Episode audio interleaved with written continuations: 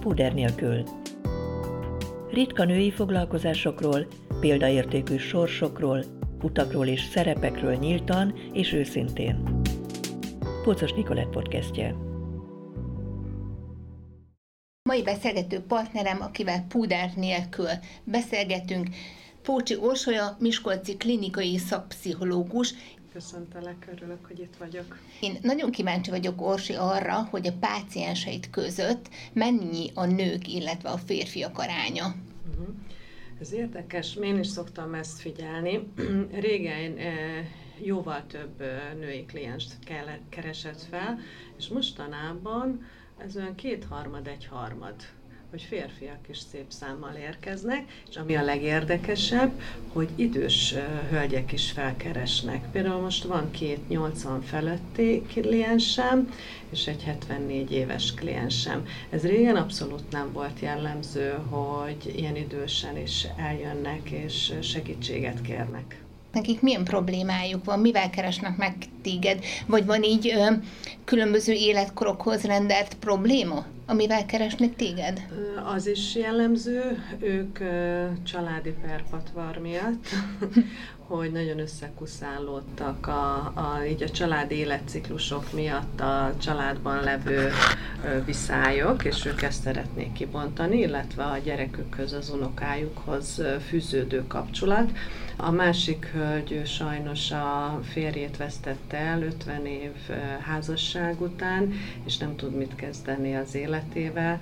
Öngyilkossági kísérlet után érkezett hozzám, mert úgy gondolta, hogy neki eddig tartott az élete, amíg a párjával, a férjével együtt élt, és el akarta dobni így a, az életét magától, és szerencsére kórházba került, és most keressük az ő útját, hogy újra definiálja magát egy, egy új, ezzel az özvegy, özvegy szereppel megbarátkozva, valami új uh, identitást keresve találja meg azokat a kis életörömeit, pici életcéljait, amivel itt tartjuk. Mennyire viselnek meg ezek az esetek téged? Érdekes, mert rengeteg olyan eset van, ami, ami vissza-vissza jár a fejembe. Szóval van ez úgy, hogy na ne vigyünk haza semmit, de, de vannak kliensek, akiknek viszem még én is haza is, meg hetekig így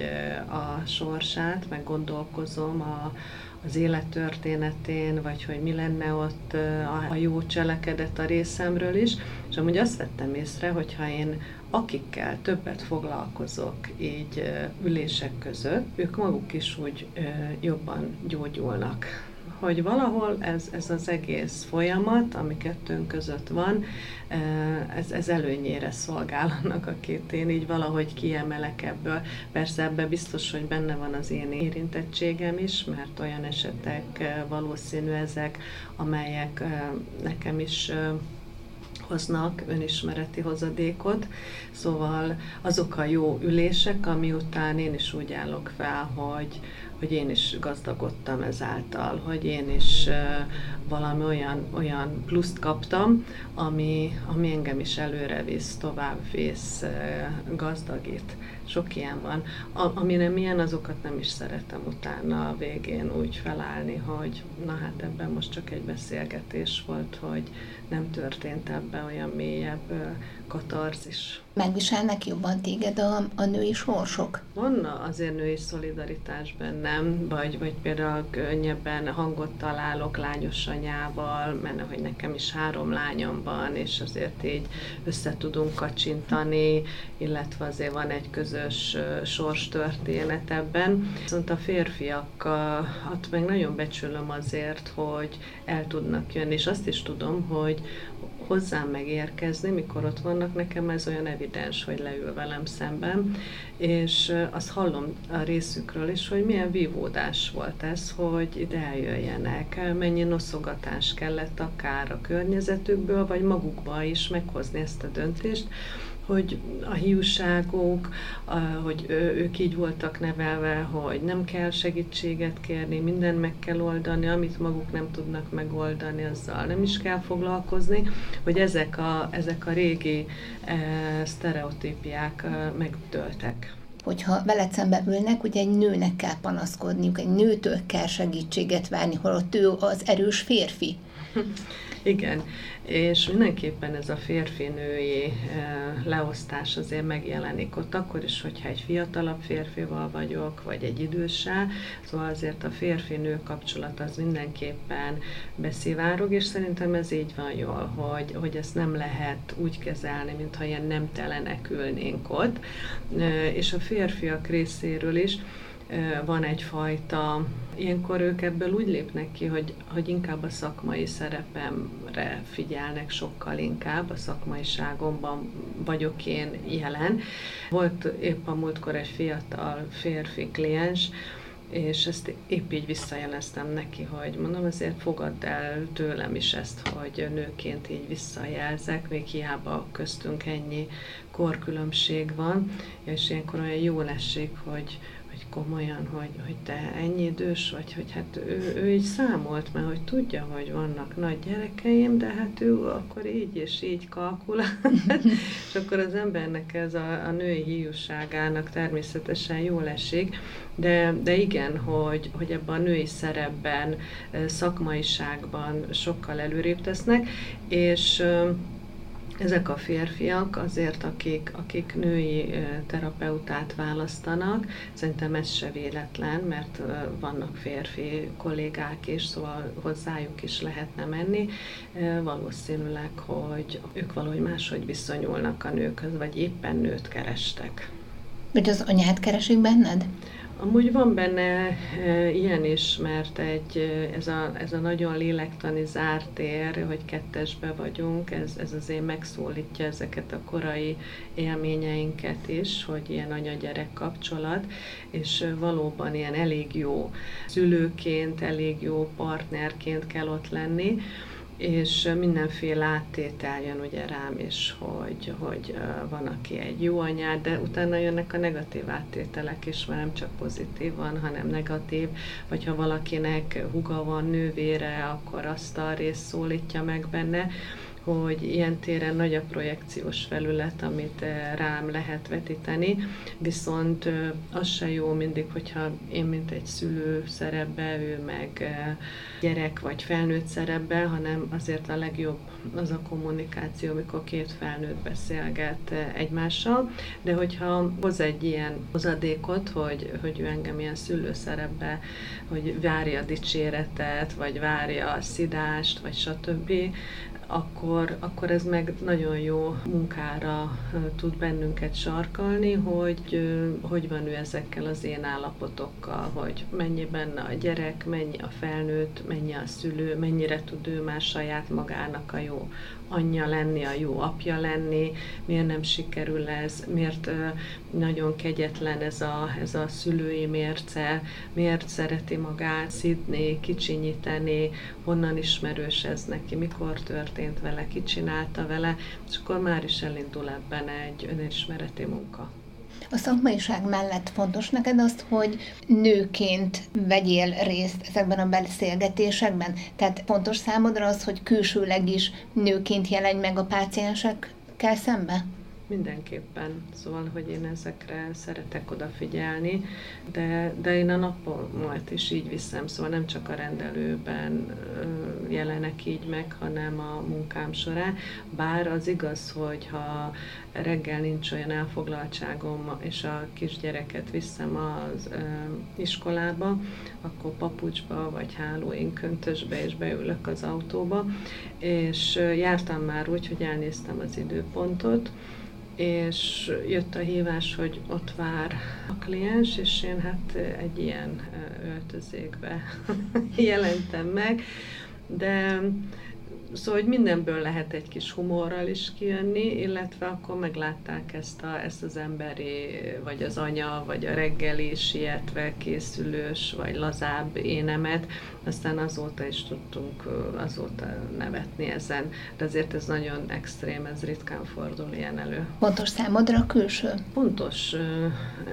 Nekem lánytestvérem van, anyám is mindig adott magára, Szóval szerintem ezt, ezt kiskortól ezt láttad? tanuljuk, igen, hogy anyám is mai napig 80 éves, de de nagyon igényes magára, nagyon figyel arra, hogy, hogy, hogy őt még mindig szépnek lássák, és ahogy ezt el is éri.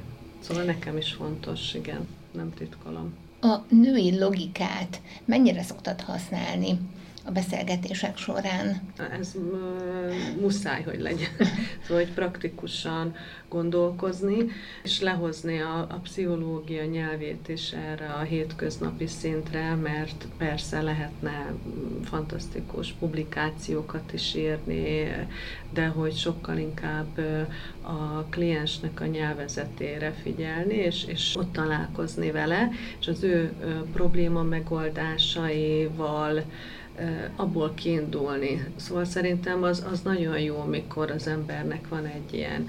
A parasztész, azt nem szeretem azt a szójárást, inkább én ezt így használom, hogy ilyen józan házi asszony észre, hogy nem kell mindent túlagyalni, hanem egy, egy jó praktikus megoldással a legtöbb életcsapdából is ki lehet szállni, és visszanézve, jaj, hát ez ilyen egyszerű volt, amikor benne voltam, erre nem is gondoltam, és hogy az embernek sokkal több lehetősége van, amit egy szorult élethelyzetben maga körül lát.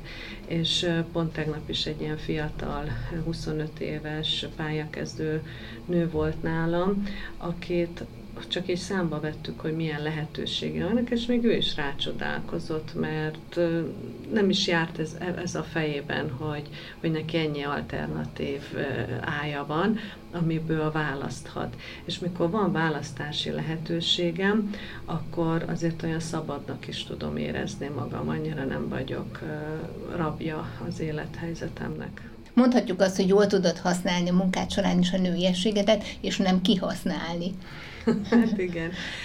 És amúgy a női klienseken is látom, hogy, hogy olyan szépen érkeznek hozzám. Vagy aki először ilyen zsíros hajjal csapzottan érkezik, azért ezt nem teszi az ember szóvá természetesen, de azért látja, hogy hogy zajlik egy ilyen ülés, vagy én is, hogy képviselem ott magam, mit üzenek én is ezzel, hogy, hogy egy, egy szép ruha, csinos ruha, egy, egy szolid hajviselet, egy, egy laza sminkel, és látom, hogy legközelebb úgy jön vissza, vagy, vagy egy, egy csinosabb ruhát vesz fel, és akkor ezt visszajelzi az ember, és látom, hogy milyen öröme van benne, és a férfiak, jaj, hát ők még inkább szeretik a, az ilyenfajta visszajelzéseket, hogyha én nem vagyok hív ennek a, ennek a nagyon lezser, hogy póló, rövid nadrágba, igen, ezt vissza is szoktam néha jelezni, főleg, hogyha ilyen párkapcsolati keresgélésben van, és hogyha ő azért így reprezentálja magát minden napokban, akkor nem kell csodálkozni, hogyha nincs olyan kapása, vagy nincs olyan sikere a, ezen a téren. Egyébként mi a véleményed a miskolci hölgyekről, miskolci nőkről? Tehát adnak magukra, próbálnak figyelni a, a viselkedésükre, tudnak fejlődni, hogyha ha ne talántán elbotlás van az életünkben? Igen, jól mondod, mikor nagy botlás van, vagy van egy nagy párkapcsolati válság, akkor mindenki elszalad az edzőterembe, vagy a fodrászhoz, vagy akkor le akar fogyni, csinosodni akar, csak ehhez nem kellene ezt megvárni, hanem hogy tel, tényleg legyen egy igényességünk, egy igényszintünk magunkhoz, és nem azt mondom, hogy mindenki 90-60-90-nel járkáljon, de hogy amit az ő testéből ki tud hozni, és ez nem csak számára öröm, hanem a környezete számára is öröm, a, a kapcsolatának öröm, a gyerekeinek öröm, hogy, hogy sokkal jobban kellene erre a test tudatosságra figyelni. Mondjuk ebben én sem vagyok élenjáró, mert nem vagyok egy nagy sportember, szóval, hogy ilyen hamisan nem prédikálok ott, viszont én is napi szinten 50-60 perc sétát, azt mindenképpen tartom. És hogyha nem is a sport felé terelem az embereket, de ezt az 50-60 perc sétát mindenkinek javaslom, és képzeld el, hogy most járt, vagy jár hozzá, hogy 160 kilóról indult a srác, most már ilyen 110 kilónál tart, és először csak egy kört bírt, a súly miatt sétálni, most már három órákat sétál, utána behozott egy étrendváltozást, és, és így szépen lassan alakul. Szóval, hogy a test és, a test és lélek az tényleg közösen mozog. Van, aki a testével kezdi, és utána jön a változás, van, aki a lelki munka után gondolja úgy, hogy, hogy a, a testével is törődik, de, de tényleg azért ebben a testben lakunk, ez, ez hordozik bennünket ebbe a földi létbe, szóval szépen kell vele bánnunk, figyelni kell rá. És gondolom ki is nyílik ilyenkor a világ mindenki számára, hogyha egy testi változás. Hogyne. Nagyobb a magabiztossága, az önértékelése is ilyen irányba változhat. Igen, és ugye itt jön a lélektan, hogy van, aki fél és csinosabb lenni, mert hogy akkor őt megnézik az utcán, akkor neki fogadnia kell akár ilyenfajta visszajelzéseket, és miért fél tőle, ugye ez a kérdés. Sajnos rengeteg nőnek, ez nem csak Miskolci helyi dolog, de sok abúzus történet van a nők mögött, és hogy gyerekkorában, ha emiatt valami megszégyenítés érte, vagy még rosszabb szituációba keveredett ezáltal, hogy a, teste, mint szexuális tárgy megjelent egy kapcsolatban, utána azt el akarom rejteni, el akarom dugni, vagy, vagy növeztek rá egy nagy réteget, hogy, hogy egy nagy határ, ami elhatárol ezektől, és hogy a legtöbb ilyen túlhízás, túlsúly mögött mindenképpen van lélektani rész is, hogy azzal érdemes foglalkozni, hogy miért van ez a bánatháj, vagy, vagy tulajdonképpen mire éhes a lelke, mert hogy biztos nem az ételre. A különböző bókokat egyébként mi nők jól tudjuk-e kezelni? Van-e ebben kialakult kultúránk? Nem, mert rögtön uh, anuláljuk, vagy hogy jaj, hát... Szabadkozunk. Szabadkozunk, jaj, hát ez, ez turkálóba vettem, ez, ez nem is állhat olyan jól. És csak mindig annyit mondok ilyenkor, hogy annyit kell mondani, hogy a szemébe nézni, és köszönöm. Ennyi köszönöm, elfogadom, ez olyan, mintha magamat is ezzel értékteleníteném, vagy, vagy kicsinyelném, és hogyha ezt tudom úgy fogadni, hogy igen, ez nekem járhat, belülről a, kis vívódásomat megélem, de a viselkedés szintjén elég annyit visszajelzek, hogy köszönöm egy szép ruhát, egy, egy csinos frizurát, azt is húdni kell, hordani. És ez is egy, egyfajta érettség kell, azt gondolom, nem? Igen, épp a múltkor volt a pszichodráma csoportban egy fiatal lány, aki nem volt kövér, de, de a, a súlyához képest egy, egy 17-20 kiló volt rajta. És volt egy olyan feladata, hogy menjen egy kört a csoport előtt, ahogy most megy. Megnéztük, persze ebben vannak ilyen technika, hogy le is utánoztuk, egy kicsit karikírozva, nem azért, hogy kinevessük, csak hogy egy eh, visszajelzést adjon a csoport, és utána úgy kellett menni, amikor ő úgy érezte, hogy neki a verseny súlya az. A, akkor volt ilyen 78 kiló, és mondta, hogy az 58 kiló, amikor ő úgy igazán jól érezte magát. Most menjen úgy egy kört a teremben.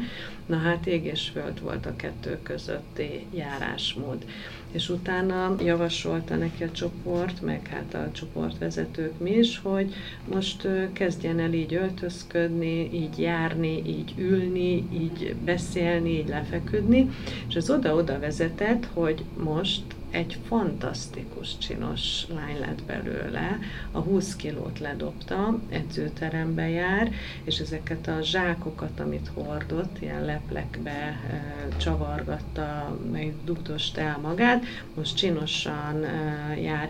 Még a párkapcsolatban még óvatos, mert el is kell ilyenkor az embernek magáról hinnie, hogy ő már nem az a kövér lány, vagy a túlsúlyos lány, hanem ő már egy csinos lány, de majd a lelke is utolérje a testét. Egyébként mi a tapasztalat? Megadják-e a férfiak a kellő tiszteletet a hölgyeknek? Tudnak-e udvarolni? Tudnak-e jól közeledni egy nőhöz? És mi, mi nők elvárjuk-e ezt a, ezt a közeledési folyamatot, ezt a, ezt a lassú ismerkedést mondjuk? Az émerítésem az, az pont a problémások jönnek hozzám, és pont tegnap is volt egy 36 éves férfi nálam, hogy ő, ő nem a mostani szabvány, hogy, hogy ő már kiment a divatból, mert ő igen, ő még udvarolni szeretne, ismerkedni, lassan felépíteni ennek a menetét, de hát neki nincs annyi pénze, neki csak egy 250 ezres fizetése van, ezért hozzám is csak nagyon ritkán tud eljönni, hogy, hogy úgy látja, hogy csak azoknak a férfiaknak van sikere, akik így a külsőségekre jobban adnak, akik rámenősebbek, akik tahópak, ő azért ettől sokkal finomabb, lágyabb, és én azért ebben mindig úgy gondolom, hogy van ilyen is, olyan is, nőbe is van ilyen is, olyan is, hogy ki mit választ, mit preferál, és, és próbálom majd az ő önbizalmát is e felé visszaterelni, hogy, hogy vannak ilyen nők, sőt várják ezek a nők, hogy megismerkedjenek ilyen férfiakkal. Inkább azt látom, hogy nincs fórum, nem, nem tudnak hol ismerkedni. Hiába vannak ezek a párkereső applikációk vagy oldalak, hogy egy idő után az ott besül. Voltam én már Tinderes esküvő, meg Tinder babák is uh, visszajárnak így hozzám, szóval van, van ennek is sikeres oldala, de, de ez a húsvér kapcsolat, hogy tényleg megtetszen a másik, érezzem a, a, a fizikai vonzalmat is, hát ez elengedhetetlen az ismerkedéshez, de a férfiaknak is van igénye ilyen nőkre. Amúgy most azt veszem észre, hogy a nők sokkal hamarabb kilépnek a kapcsolatból, mint a férfiak. Régen a férfiakra jellemzőbb volt, hogy félrelépés, megcsalás, kilépek egy hosszabb kapcsolatból, házasságból. Most ezt úgy látom, hogy sokkal inkább a nőkre jellemző. Ez egy ilyen változás. Illetve, hogy szexualitásban is megjelenik ez, hogy a nőknek ez irányba is kinyílt a, az önismeretük, és, és elégedetlenebbek most a nők a, a szexualitással, amit a páruktól kapnak, vagy a, akár a házasságban, és régen a vállások mögött is sokkal inkább még a férfiak részére ez volt, hogy a hűtlenség, vagy kiment a kapcsolatból. Most ez a nőkre mondom, ez jellemzőbb lett. Egyébként, hogyha, hogyha párkapcsolatokat nézünk, ha vagyunk elég nők, ha odafigyelünk magunkra, akkor nem lehet nagy gond. Sem a párkapcsolattól, sem az önértékelésünkkel, nem? Igen, ez egy nagyon fontos, hogy ezt, ezt megéljük, a nőiességünket, és merjünk nőknek lenni, és ehhez majd tényleg a párunk is, hogyha elindulunk egy ilyen úton, hogy a nőiességünkre odafigyelünk, hogy muszáj neki is jönni velünk ezen a, a fejlődési grádicsokat megugrani, mert sokszor azt veszem észre, hogy a nők olvasottabbak, szóval bemegyünk egy könyvesboltba, leginkább nőket találunk, női olvasókat, a férfiak ugye hajtják a pénzt, sokat dolgoznak, nincs ilyenre lehetőség, és hogy a nők elfejlődnek a férfiak mellől, sokkal nagyobb lesz a lélektani kultúrájuk, akár, a, akár más területen is sokkal tájékozottabbá válnak, és kinövik a kapcsolatukat. A szegény férfi, aki meg ugyanúgy kamionozik, vagy ugyanúgy jár műszakolni, kevés lesz. És akkor megjelenik egy ilyen diszonancia kapcsolatba, hogy a férfiaknak is jönni kell a nők mellé fel, és akkor együtt tudnak maradni, de sok ilyet látok is, hogy elfejlődnek egymás mellől, és szétmennek az útjaik, és a gyerekeknek hát megsínylik ezt természetesen akkor mi a megoldás? Én azt gondolom, hogy egy olyan, olyan nagyon jó, erős szövetség, barátság, partnerség a kapcsolatban, amivel húzzuk egymást, hogy nézd, én ezt olvastam, én ezt láttam, beszéljünk erről, engem most ez úgy foglalkoztat, mert hogyha a férfi azzal lerázza, hogy jaj, hagyjad már, hát én már most csak pihenni akarok, vagy kit érdekel ez, akkor a nő lehet, hogy harmadjára már nem tesz egy ilyen kísérletet, megbeszéli jó esetben a barátnőjével, vagy talál egy olyan kollégát, akivel erről aztán elkezd szívesen beszélgetni, és akkor hát kisodródik a kapcsolatból, hogy amikor a másiknak bármilyen kapcsolódás igénye van felénk, le, mondom, lehet ez egy olvasmányélmény, vagy, vagy bármi, én is a férjemet azzal tudom megsérteni, ha küldözget nekem ilyen cikkeket, és ezt te megkérdez, hogy olvastad, akkor mindig az a válaszom, hogy hú, hát napközben nem volt időm, de, de most uh, majd az ágyban el fogom olvasni, és azért látszik, hogy igen, hogy neki is jól esik, hogy amivel ő gondolt rám, hogy megosztja velem, akkor én abba partner vagyok. Szóval ezeket a, a másiknak a kapcsolódási igényét, azt nagyon vegyük komolyan, mert utána, amikor mondom, így kisódródunk egymás mellől, és a másikkal már szívesebben vagyunk, akkor meg nagyon szeretnénk visszacsinálni, hogy hol is rontottuk el. Hát igen, soha nem voltak közös programok. Nagyon bepunyadtam ebbe a kapcsolatba. Nagyon elengedtem magam, nem érdekelt már semmi. Na hát a másikat meg, meg érdekli. Szóval erre figyelni kell. Köszönöm szépen, hogy Púder nélkül tudtunk beszélgetni. Én is örültem neki, köszönöm szépen. Púder nélkül. Pócos Nikolett podcastje.